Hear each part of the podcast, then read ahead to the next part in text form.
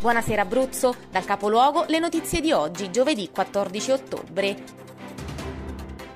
A Terl'Aquila gli inquilini potranno riscattare 678 alloggi. La Giunta regionale d'Abruzzo, su proposta dell'assessore Guido Quintino Liris, ha approvato il piano di vendita di 678 alloggi dell'ATER, l'Agenzia territoriale per l'edilizia residenziale, con il quale gli inquilini avranno la possibilità di riscattare le unità che occupano.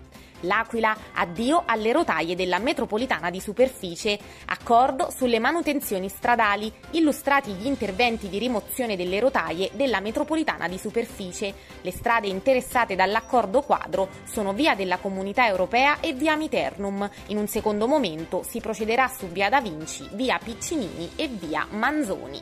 Tutti i dettagli nell'articolo di Natal Francesco Litterio. Covid-19, due classi in isolamento a Colle Capocroce. Diversi casi positivi al Covid-19 sono stati registrati alla scuola dell'infanzia Colle Capocroce all'Aquila.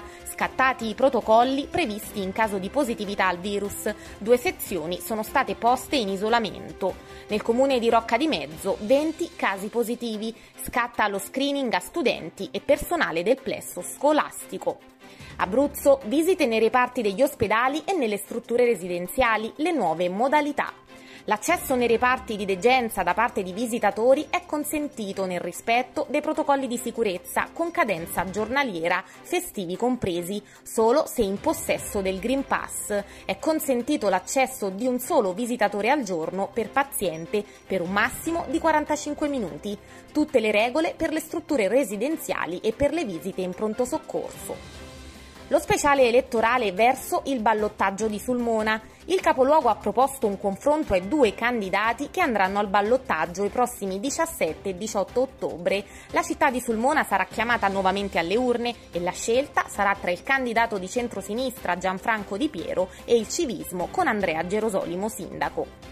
Previsioni meteo per venerdì 15 ottobre, tempo in miglioramento ma freddo al mattino.